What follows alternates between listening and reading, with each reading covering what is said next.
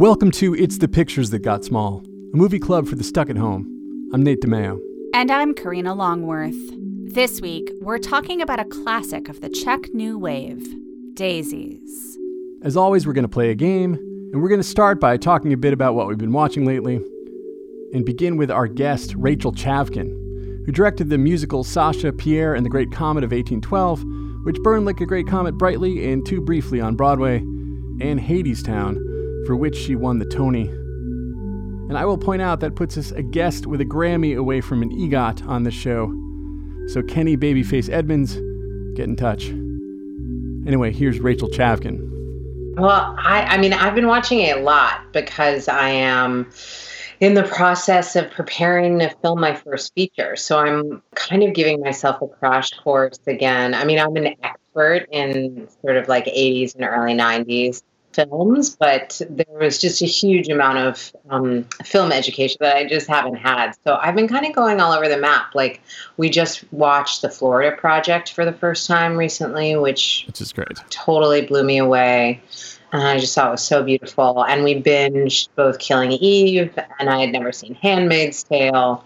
My husband had actually never seen 24 Hour Party People, so I had seen that, but we rewatched that. And I just saw Goodbye Lenin for the first time, which I, I thought was so dear because um, I might be working on a project having to do with East Berlin. Oh, fascinating. That's that's some of it. And then we've been also binging just like tiny desk concerts because we're playing a lot of Scrabble with our quarantine pod.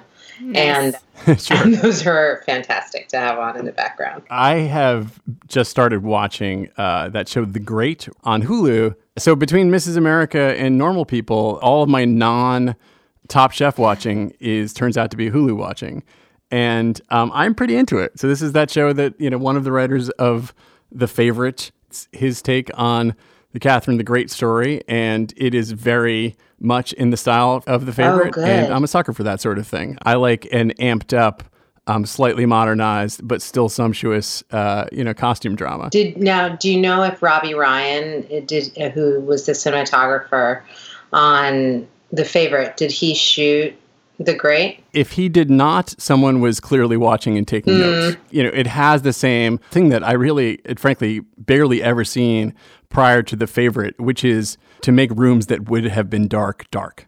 And, you know, it has those lush darks and those, you know, great sort of candlelit scenes. Oh, lovely. And also has Nicholas Hoult in a very favorite like version of Nicholas Hoult. Um, and he kind of kills it. Nice. So we're all in on that. Wait, one. speaking of candlelit scenes, have you seen Portrait of a Lady on Fire? Oh, have I? that has been the single thing that I have been um, just trying to carve out time with my wife to see because as I was I was just telling you off air that my sister-in-law Hadestown was the last thing that she had gone to see prior to all of this. And Portrait of Lady on Fire was one of the last things I saw. And it just remains this sort of like guiding light. Oh, remember when you could just go out and do that? you could just go out. I've like watched chunks just like in the background, even though I don't speak French, just because its presence mm. I find sort of curative. But in terms of uh, things I watched this week, um, I had intended on seeing uh, Never, Rarely, Sometimes, Always the new movie from Eliza totally, Hittman, yes. And did not end up uh, having time for it, in part because I went down an Eliza Hittman rabbit hole. Because right now on Criterion Channel, there are um, all of her short films, um, and then Beach Rats, which is, is her previous feature.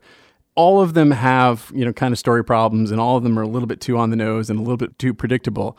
She's such a talented director. She's such a talented maker of images and director of actors and these performances that she's getting out of these you know teen and early and actors in their early 20s is really remarkable and i am just a, a, huge like there are very few types of things i enjoy more than a hangout movie with like a well observed group of teens in some subculture in some location that i've never met before. Her short forever is going to start tonight and beach rats you know both take place in in and around brighton beach um, in and around sort of uh, Russian immigrant communities, and the vision of that world, and you know her sort of keen observation of that world, I found so engrossing, and it was so easy to you know to forgive things that felt like kind of clunky storytelling or telegraph storytelling, because the way that she kind of electrifies and kind of activates these kids' lives was so lovely. I'm very excited to watch the new one, but I totally recommend, despite their flaws, uh, Beach Rats in any of the early shorts. Nice. She's been huge on my list, and I have not um, gotten to go down that rabbit hole yet. So I will start with. I haven't like I haven't done the Criterion subscription yet, but a friend was just talking my ear off about it, and so this is the push that I needed. How about you, Karina? What you been up to? Bit of an update. Uh, last week, I talked about how I had discovered that the pilot of the 1989 sitcom Anything But Love, starring Jamie Lee Curtis and Richard Lewis, was on YouTube. Yes. Um, and then I ordered a DVD version of the show, which is not the first season. It's not the whole show. It's like some episodes from the first season, some episodes from the second season, and some episodes from the third season packaged together in an official set, but in a way that seems to be like, you guys know that the whole show wasn't very good. Like, there's really only 28 episodes that are worth watching yeah, we got that and we started watching it, and I'm I'm really into it. I, am not sure that my um, quarantine partner is as into it as I am, but I'm really enjoying it.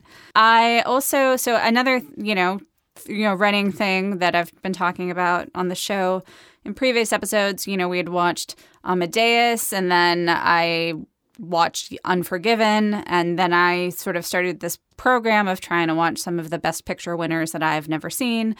So we put those into our randomizer app and then at one point last week one of them came up and it was around the world in 80 days and my husband and i were both like oh god.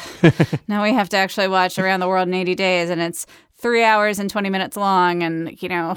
It's that long? Yeah and it's, long. you know it's when there's you know we're gonna put it on and turn it off after, after 10 minutes but we have to give it a shot.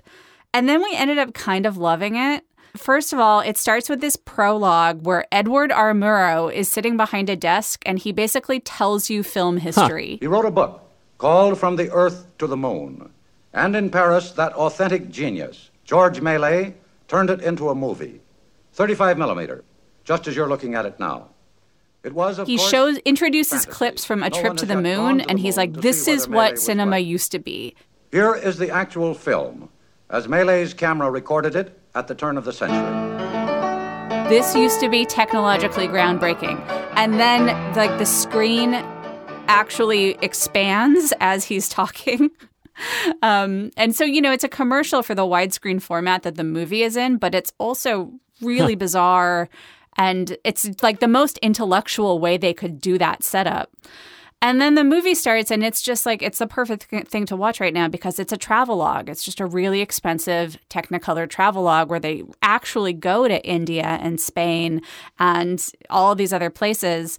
And then in a lot of those locales, there's, you know, just great star cameos. Like by the time they get to San Francisco, they go to a saloon, and Frank Sinatra's the piano player, and Mar- huh. Marlene Dietrich is like a madam working in the saloon. And and yeah, is it racist? Yeah, there's some racist stuff in it. Um, you know, Shirley sure. MacLaine plays an Indian princess from India. Of course. And then there's some not so great stuff about Native Americans. Um, but then, you know, really the star of the movie, the point of view of the movie is David Niven's character who is on this expedition, but he takes his valet with him, and his valet is played by the Mexican right. star Cantinflas. Um, and he's really the point of view of the movie, and most of the movie is him sort of doing incredible physical comedy while David Niven looks on. You can't really excuse all of it, um, but it was extremely surprising how enjoyable I found it, and and you know, the, it, like in the way in which like Avatar or something becomes this huge blockbuster because it's doing something people haven't seen before. This is that, but what it's doing is still kind of incredible to this day in that it's just showing you the world. Well, and that it's showing you the world on a massive scale, you know, with yeah. with hundreds of dressed extras and animals and really beautiful imagery and then diverting enough narrative. I mean, there's a bullfight scene where Cantinflas like is really fighting a, bull, a bull. There's just some really incredible stuff in it. And then, you know, also there's some like pretty bad cowboys and Indian stuff, but what can you do?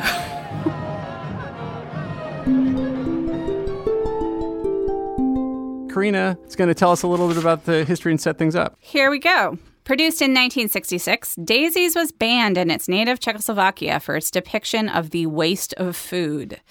This is ironic because the film ends with a sort of snarky on screen salute to a society whose biggest concern is, quote, trampled down lettuce. The state protested that Daisies defied the basic tenets of a communist state, which seems about right since it's basically a gleeful psychedelic comedy about consumption which ruthlessly mocks authority and patriarchy. Daisies is the second feature directed by Vera Chytilova, who entered film school when she was 28 and was 37 when she made this movie, in collaboration with screenwriter slash production designer Ester Krumbachová. She was the only prominent female director to emerge from what became known as the Czech New Wave, a burst of filmmaking that emerged out of the former Czechoslovakia in the mid 60s during a brief period of protests and attempt at liberal political reform in the communist country. The biggest international star to emerge from this movement was Milos Forman, who we discussed a couple of weeks ago. And to some extent, he exported the insouciance and Eastern Bloc irony of the Czech New Wave to the US when he started making films there like Taking Off. The Czech New Wave films became a dominant force in international art houses, even when, like Daisies, these movies were banned in their home country. Closely Watched Trains, a Czech film produced at the same time as Daisies, won the Oscar for Best Foreign Language Film in 1966. Chytilova said she had offers to go make movies in America, but she chose to stay in her home country, which looked in 1968 like it might really be heading out of totalitarianism. But the hope of liberation was crushed when the Soviets responded to an uprising known as the Prague Spring with a crackdown. The Prague Spring preceded the European uprising that is somewhat better known to most cinephiles, the French uprisings of May 68, which revolved around the Paris Cinematheque and has been depicted in movies like Bernardo Bertolucci's The Dreamers. Daisies feels like it should be celebrated as Instagram fashion inspo alongside French New Wave hits by Godard and Truffaut, but Daisy's is either less sophisticated or more advanced, depending on your point of view and its disregard for conventional storytelling, as well as its very 60s kind of surrealism, it feels like it's less in dialogue with the French films than with the Beatles movies and the work of contemporary artists like Yoko Ono and Yayoi Kusama. As psychedelic movies go, it predates mainstream American movies like The Trip and Head. But as we'll see in our game later in the show, by the time Daisies was finished in 1966, the 60s hadn't really started yet in American movies. Rachel, you know, when I wrote to you and said, "Hey, uh, you know, what's on your list of movies that you've never gotten around to seeing?" Um, how did Daisies end up on your list and end up on your radar? You know, what did you go in uh, expecting from Daisies? Uh, I, I, I was not surprised by uh, the humor of it. Just having um, loved Czech art from, in particular, like knowing the plays and Czech performance from college. But uh, I think I just was looking up great female directors, honestly, and and made this like extensive list. And um, Daisies and Vera Chytilova were were both on that list. So that was how I got there originally. Yeah, this is a movie that I was only vaguely aware of, and, and and I realized that like a lot of it comes from like a couple of stills in the kind of pre-Instagram era. There's so everything's so visually arresting in it. Um, you know, I feel like I've seen you know one of the Maries with the uh, you know two taxidermied uh, butterflies uh, covering her chest. It's somewhere that's lodged, lodged into my memory. But this was really like a revelation for me. You know, like I read I read a bit about before I, I started. It. You know, and I was expecting the surrealism and I was expecting, you know, kind of like a mod psychedelic explosion or something like that as, you know, kind of is befitting the times. Um, but that said, what I didn't really expect was this like like proto punk rock text. I totally the first thing I wrote was it's so fucking punk rock. Uh, and like the end, which I thought it was so interesting that you had the translation of lettuce uh, keep off the lettuce because uh, I saw that elsewhere when I was like doing research of the film afterwards. But on mine, the the the end translated, I guess, spoiler, as this film is dedicated to bureaucrats whose sole source of outrage is people ignoring "keep off the grass" signs, and it's just like, fuck yeah. But that's totally different than the one that I watched.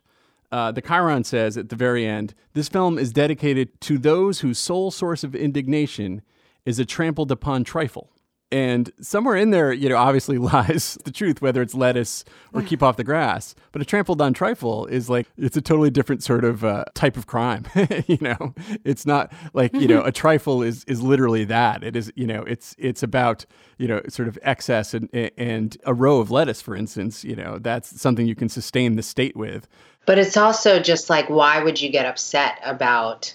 I mean, that's why I love the inclusion of the bureaucrats in mine, and maybe I've just grown, you know, attached to it because it's the one that was on my version. But just like this idea that all all you've got to be angry about is whether these minute rules are followed, and it just uh, you know, I, I got pissed when I was looking at some of the descriptions and like the iTunes description was since the world is spoiled, they will be spoiled too. And about the Maries. And I just was like, oh, yeah. it's so much angrier than that. Um, and to and I just had, didn't see like the rage sort of captured anywhere along with yeah, this like beautiful humor. Did you watch it on Criterion, uh, Karina? It's interesting because in the at least in the Criterion uh, translation, the phrases that they use, um, and they kind of say it over and over again, which in some ways is just helpful in terms of when you're watching it, because despite the sort of anarchic nature of the filmmaking and the storytelling and and how just kind of bizarre uh, the kind of symbology is and, and all of that stuff, the thing that really grounds it is the thesis statement is really out there. It's like you know, in the way it's written on, in the translation that I watched was essentially the world has gone bad. Should we go bad too? You know this question of nihilism. If in the czech republic in 1966 if the world is you know war and deprivation uh, should we take on uh, the spirit of the times? Or is there something else you know, whether it's is there something else possible? Or is there another way to live? I found it totally exciting to to you know have them you know tackle this question in the different vignettes.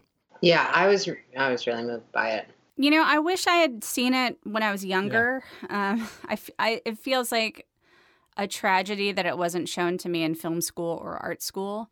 And, you know, the more I think about it, the more it feels like a problem that we saw so few um, films directed by women in art mm-hmm. school, mm-hmm. even. Yeah, that's the problem. Um, you know, I mean, this was, you know, 99, but still, um, this would have really, I think, hit me much harder then when I was, you know, I would have been able to appreciate it as pure cinema in a way where at least right now, I think I'm craving more narrative than this gives you. But, sure. you know, it's stunning to look at and I think I can appreciate it theoretically, but not necessarily emotionally. It's interesting. I was I've been watching a lot of concert footage, um, mm-hmm. actually for this um, East Berlin project, uh, and particularly a bunch of concert films, like uh, the uh, film Instrument yep. about Fugazi, mm-hmm. and just the, like the switching of the filters, the relentless switching of the filters, and that kind of um, visual anarchy of this, yeah, I found it so moving. And to your point, Karina, about sort of seeing it, I mean, I feel happy to have just seen it now. Um, but I find, I guess, like I'm really, as I said, I'm moved by the indignation mm-hmm. of it. Um, and it's funny, Nate, that line that you were talking about, I just was looking it up in my version. And in this version, it's translated as everything is fucked up in this world uh, what do you mean everything? You know, everything. And yeah, she goes on and it's like, well, I guess we, you know what? Um, when everything is fucked up, yeah. will be fuck ups. That's definitely more punk rock than what we got. yeah, it really is interesting, like like how different. Um, I mean, this obviously happens all the time with translation, but to to be spoiled, especially in the context of like destroying rich people's shit, it has a totally different meaning than to be bad or to be uh, fucked up. It's also, I mean, the like, let's be bad little girls thing, I think is, you know, I think it leads you to, as a viewer, it kind of lets you off the hook if you're like, oh, you know, these cute, sexy little yeah. girls. Totally. So, yeah, that's troubling.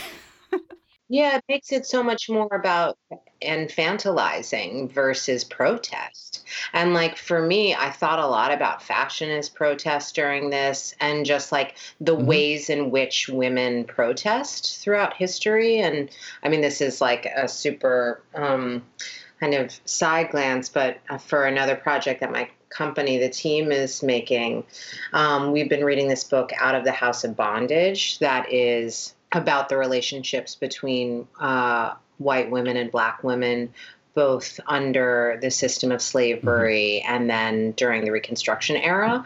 And the the the thing that I was thinking about is just, and that the book, this which is quite incredible, talks about is just the ways that women had access to protest uh, and how rarely um, the the idea of like the house and the domestic space gets looked at seriously by male scholars because it, it was a woman's space, but actually it was this incredibly and often incredibly awful um, uh, you know, uh, arena for these uh, in, intense aggressions. And like, I think about, I mean, just like the hat that she emerges with in that one scene when they're, when they're outside or the butterfly pasties.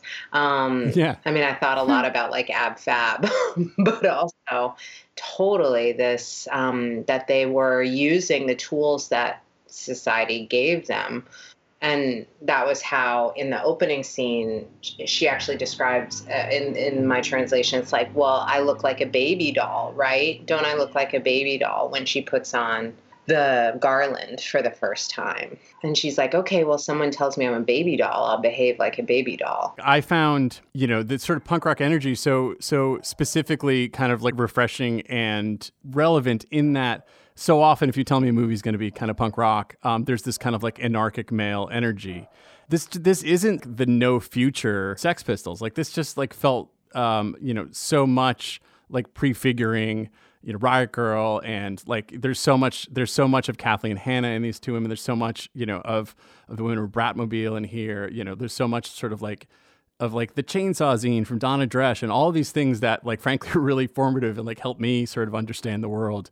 I feel what Karina was saying in terms of like, you know, I kind of wish I'd seen this earlier because I do think that sort of aspects of it would have hit me harder. That said, I'm glad to play, you know, if we could even play a small part in sort of raising it up because it really does feel like this thing that have has you know fallen in the cracks that that it's there's like a Rosetta Stone to it. There's a you can see other culture through this through this film in a way that just felt really helpful and really exciting. Like I really felt like, oh, I don't know how I missed this because clearly other people whose work I've loved, you know, have either seen it themselves um, or were influenced by someone that was influenced by this. It, oh my God, totally. For all I know, these two might be the you know the Meryl Streep and Glenn Close of Czech cinema, and I've just happened to miss them, and they've been in dozens and dozens of beloved movies that I should have seen. No, neither of them were actresses. Oh, really? I think one was a telephone operator, and the other was something else, but they were just you know members of the communist state.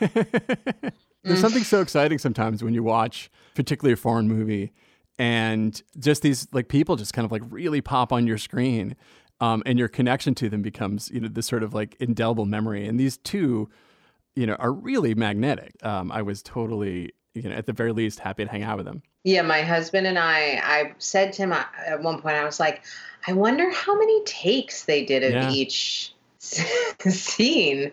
Um, and he was like, Well, I, they got the characters down. So if, I wonder if they could just go and go. And I really did. I, I thought about a, a lot of actors I know who sort of uh, we talk about character a lot as like a switch inside the uh, on the helmet inside your skull and it's like once you flip that switch they can in my company we write our plays this way like some of my actors can just like improv for hours. And there is a clowning aspect to it um, because it's it you know there is a kind of tapping into a child's sensibility of play. And i during like the big final banquet scenes i totally was like i wonder if they did this more than once or if it was like go. Your actors aren't members of the czech communist state or full-time telephone operators or whatever it might be. No, totally this is the part of the show where we ask, was this a good movie to watch right now? What do you think, Karina? So for me, as I said, I think that right now I'm craving kind of more traditional narrative because I'm craving more of a connection to human beings, and um, I it was hard for me to kind of connect to these you know characters, um, and I found that the political content of it is interesting, but it it wasn't really right for where I'm at right now. So for me, this wasn't the best quarantine movie. But again, I wish I had seen it when I was 19. How about you, Rachel? Uh, I feel like uh, I want to be 19 now, and this was a really good match for me. Um, but I loved it. I loved its anger. I loved remembering that people can think this way, um, that a director and her team can.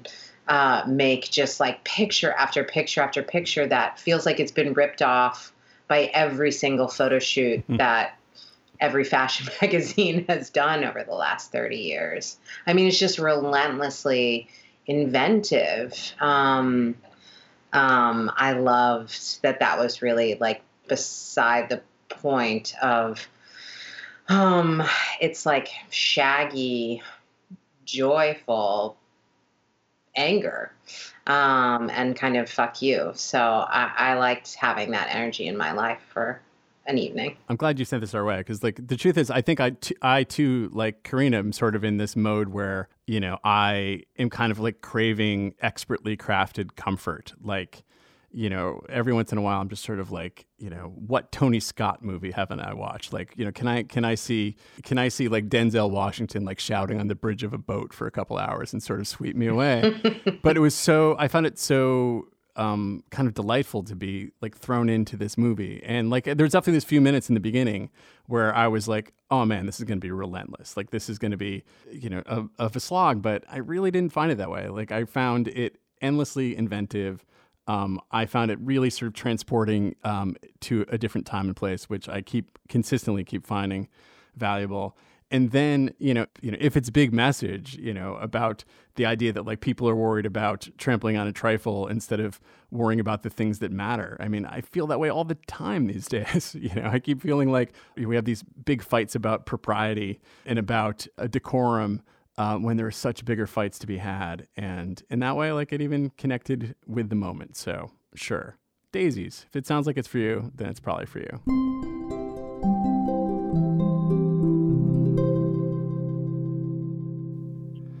Shall we play a game? Sure. Are You guys ready? Nervous, but I'm excited. All right. So, this is a version of a game we've played before called Top Five, where you try to guess the top five grossing movies in Hollywood of a specific year. Um, so we're going to do that for 1966, was, which was the year of Daisies. Um, so let's set the scene. In addition to Daisies, 1966 was the year of Andy Warhol's Chelsea Girls, Michelangelo Antonioni's Blow Up, which would actually become one of the highest grossing films of 1967 in America, alongside Bonnie and Clyde, Valley of the Dolls, and The Graduate. But 1966 was truly the last gasp of the studio system luring audiences to bloated epics and getting away with it because they were the only game in town that could reach every city in every state across the country. So, with that in mind, I'm going to give you clues, and you guys are going to try to guess the top five grossing films of 1966, starting from the bottom and working up to the biggest moneymaker of the year. Whoa. Okay. Yeah, I was going to say Nate. I'm not going to. Okay. But well, I don't know how well I know 1966, but okay. All right, number five. This adaptation of a play about Sir Thomas More became the second film directed by Fred Oh, okay. Zinnemann to win the Oscar for Best Picture. The first was another film which we've discussed on this podcast. All right. It's, It's, like a the flip side. man of. It's a man for some- man for all seasons. Yeah, man for all. Excellent. Are there any more that are based on plays? Um, 'Cause that will help us. actually, yes, there is one more that's based on a play. Um, oh, good. All right, number four. This war epic, directed by a guy who had won two Best Picture Oscars in the previous five years, features Mariette Andrian, otherwise known as Emmanuelle Arsan, the French Thai novelist who is the inspiration behind the erotic adventures of Emmanuelle, acting in the role of a Chinese former prostitute. There's a lot of uh, information there, but honestly, I feel like none of it is leading me to the answer to this question. Acting in the role of a Chinese prostitute. What So this is a war. This is a war epic. I honestly don't have an answer. I to have this one. zero idea. I had never heard of this movie, but it like reading about it made me want to know all about this woman who is the woman behind Emmanuelle. Emmanuelle. And it really made me want to um like, you know, read a great biography of her, but it doesn't seem like there is one, not even in French. Um, Really? So somebody please get on that. But anyway, the movie is called The Sand Pebbles. Um, it was a massive hit. I can picture that poster. uh, directed by Robert Wise. I, I've I've heard of that movie. It was a, it's a Yeah. massive hit, and it has the uh, woman f- that Emmanuelle is based on. Now, that's way more compelling information than I would have guessed about the Sand Pebble. Okay. Number three. 35 year old Elizabeth Taylor won her second Best Actress Oscar for this black and white film in which she acted opposite her then husband, Richard Burton. Anthony and Cleopatra. No, this is this is one of my favorite movies of all time. Oh, this is Who's This- Afraid of Virginia Woolf? Exactly. Yeah. Correct. That is feels very later 60s, actually. That mm-hmm. raucous. Wait, so Who's Afraid of Virginia Woolf is the third highest grossing movie of that year? Yep. That's amazing. And Elizabeth Taylor, like Elizabeth Taylor had kind of dropped out of like the, you know, the charts of box office because she was kind of just like on yachts with Richard Taylor. But this really brought her back and it made her one of, considered one of the most bankable stars of the year. All right, number two. This film's director cast himself as Noah in this biblical epic. The Ten Commandments? Is it the Ten Commandments? I feel like that's earlier. Oh, shoot. And it's not Ben Hur. It's not Ben Hur. You have just run out of my biblical epics, frankly. I don't know. Was it called The Flood? yes, is it called Noah? It's not. We'd have to wait a little bit longer for Noah. It is called The Bible, colon, in the beginning. Was it supposed to kick off a franchise? I think so. Yeah. I, th- I mean, I haven't seen it. I know it's three hours long and that it's only part of the Bible. Um, yeah, It was directed by John Huston and starred John Huston as it's Noah. as Noah. It's amazing that it didn't lead to a franchise. Eh, You would think it's the number two movie of the year. One more. All right. This is the highest grossing movie of 1966. Formerly blacklisted screenwriter Dalton Trumbo helped to adapt a doorstop sized airport paperback into this three hour epic starring Julie Andrews. Oh, I I weirdly know what this one is. This is one of those James Michener novels, Do it. um, and it is Hawaii. Correct. I've never seen Hawaii. Me neither. I just know that it exists. and that Never seen Andrews it. is in Never read a James Michener novel. No, neither have I. I. What is who does Julie Andrews play in Hawaii? Like, I think some like colonel's wife oh man. who's like upset to be in Hawaii, I think. So the epic story of the founding of what becomes the state of Hawaii stars Mary Poppins. Well, you know, I actually have that book on my shelf because my dad was a big Michener head, and when he died, I just like got all of his books, Uh-huh. and so it's one of those things that I've like kind of always wanted to just like go on a vacation to Hawaii and only bring the novel Hawaii. Sure, but you can't actually take it off the shelf because at this point it's a load-bearing wall. Well, that's that's what I use the Power Broker for. Another book that I inherited from my dad and have not read yet. We've been playing the game. Uh, we watch New York One in the mornings, and uh, and of course, all the reporters are now home. And it's a good game to try to find uh, their copy of The Power Broker. Where's Moses? Uh, he's being played by John Huston. We only have one more bit of business. And Rachel, would you uh, take a second and tell us about a beloved movie theater, film series, something like that that you are particularly missing right now? yeah, I'm. I mean, my husband and I go to BAM all the time to see movies, and I really miss it. I love going to the Opera House and seeing stuff there. We were delighted enough and lucky enough to see the premiere of Black Panther um, when they played it in the BAM Harvey Theater. Um, and it was packed and it was fucking amazing. So, yeah, I miss BAM.